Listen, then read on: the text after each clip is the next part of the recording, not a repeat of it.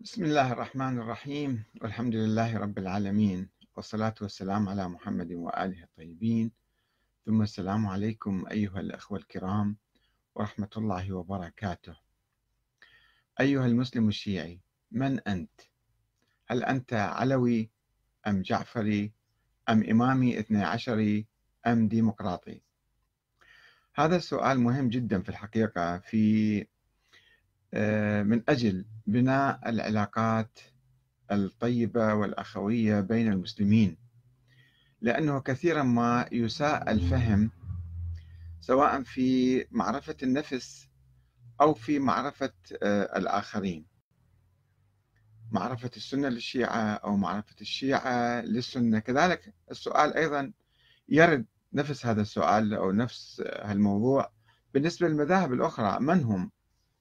هل هم أتباع سنة الرسول مثلا؟ هل هم أتباع سنة الشيخين أو الصحابة؟ هل هم أتباع الأمويين كما يتهمهم البعض؟ هل هم أتباع العباسيين؟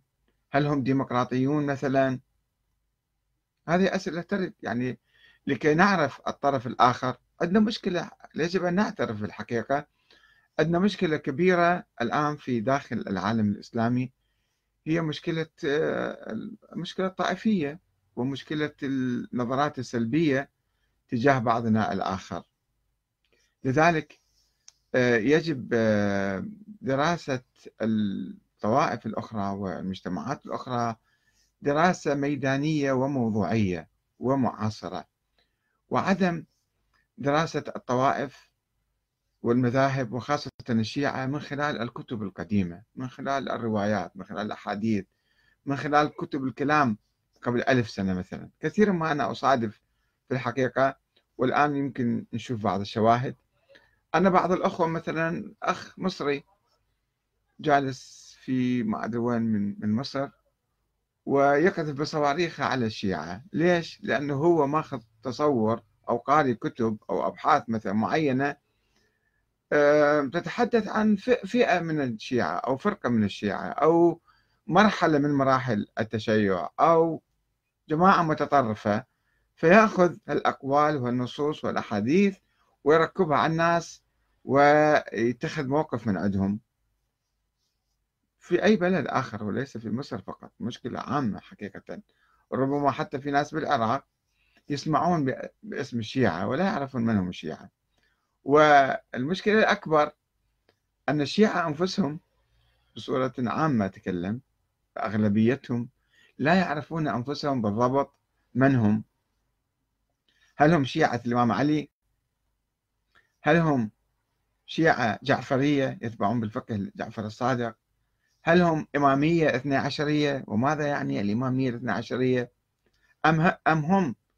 أم هل هم اليوم مسلمون ديمقراطيون والديمقراطية في فكر آخر مناقض مثلا للإمامية والإثنى عشرية. فلذلك مهم جدا أن الواحد يعرف نفسه والآخرين يعرفوه بصورة جيدة. وهو أيضا يعرف الآخرين بصورة جيدة. الآن حديثنا عن الشيعة وليس عن بقية المذاهب. حتى الوهابيين مثلا في فترة كانوا يسموهم وهابيين عندهم ملامح معينة قبل 200 سنة. قبل 100 سنة مثلا قد يكونوا تغيروا الآن يمكن شكل آخر. فما يصير ناخذ تصور معين عن طائفة أو فرقة أو حزب معين ونتمسك بتلك الصورة مدى الدهر. الناس يتغيرون ويتبدلون ويعني ينقلبون حتى أحيانا من اليمين إلى اليسار ومن اليسار اليمين فلا يجوز أن نأخذ صورة واحدة. لذلك أطرح هذا الموضوع المهم والحيوي في الحقيقة لأنه أشوف حتى ناس قريبين من الشيعة في لبنان أو في الكويت أو في العراق أو في قريبين جدا يعني ومختلطين ربما مع الشيعة ولكنهم عندما يتحدثون يقول قال فلان قال فلان يجيب لك نص من هنا أو نص من هناك. وهذا مو مو شيء علمي يعني أن أنت تأخذ نصوص من كتب أو أقوال أقوال أشخاص وتحكم على طائفة بالملايين. بمئات الملايين مثلا. ما يجوز بالصورة هذه. يجب أن ترى التيارات الرئيسية والتغيرات الجوهرية الحاصلة والناس المعتدلين الناس القشريين الناس مثلا كذا وكذا.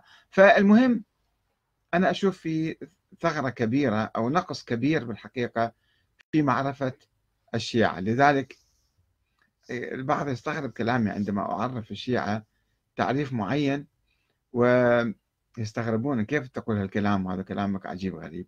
خلينا نشوف كلامي عجيب غريب أو مو صحيح.